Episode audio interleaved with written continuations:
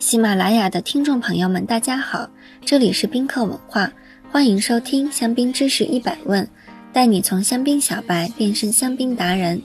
今天我们来继续讲讲香槟之父从何而来。其实，在这里还有一个很有意思的地方：修道院从附近的葡萄农中征收葡萄，并与自家葡萄田里的葡萄集中一起压榨酿造。这样的场景是否让大家猜到了什么？没错，也许这就是现代香槟酿造工艺中重要的一环——混酿 （assemblage） 的雏形。当时，不管是葡萄农还是修道院所拥有的葡萄田，里面都不止种植一种葡萄。通过十一税的征收，各个产区以及不同品种的葡萄被混合起来酿造。尽管今天混酿的方式与这样的葡萄汁勾兑的方法已经大不一样。但是溯源到十五世纪，十一税对现代香槟酿造方法的影响依然非常深远。改良葡萄种植方法，上文提到过，修道院对优质葡萄酒的理解并不同于普通酒农，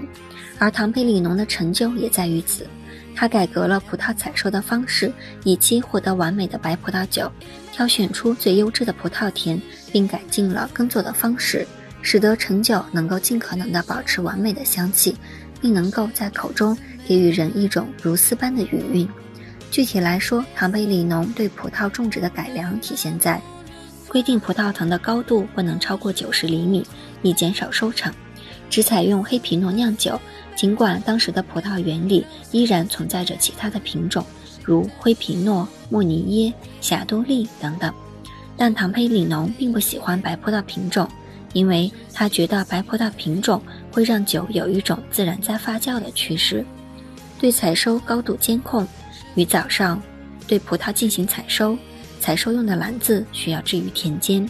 便于在采摘过程去掉腐败或者破烂的果实，以及枝叶和其他的杂质。为了保持葡萄的新鲜，需要在向阳的葡萄上面覆盖潮湿的遮阳布，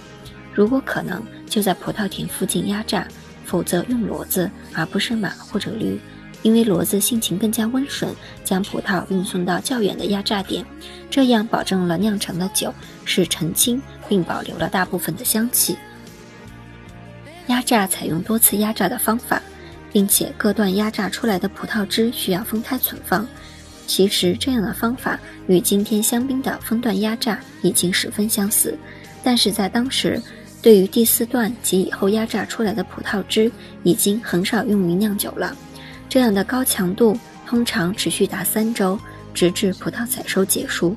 唐培里农对于葡萄的照料极为细致，他习惯于将采收后的葡萄放在打开的窗户旁过夜，然后第二天再去品尝及评估葡萄的品质。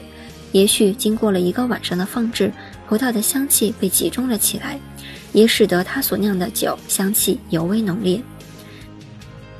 这也解释了为什么到了一千七百年，欧维耶修道院的酒在市场上卖到了八百至九百利弗尔的高价，而当时较好的香槟区葡萄酒也只卖五百利弗尔。听完香槟之父的介绍，混酿的法语怎么念呢？assemblage，assemblage，assemblage，你学会了吗？如果大家有关于香槟知识的小问题欢迎在评论区互动也可以关注宾客文化公众号发现更多香槟的资讯。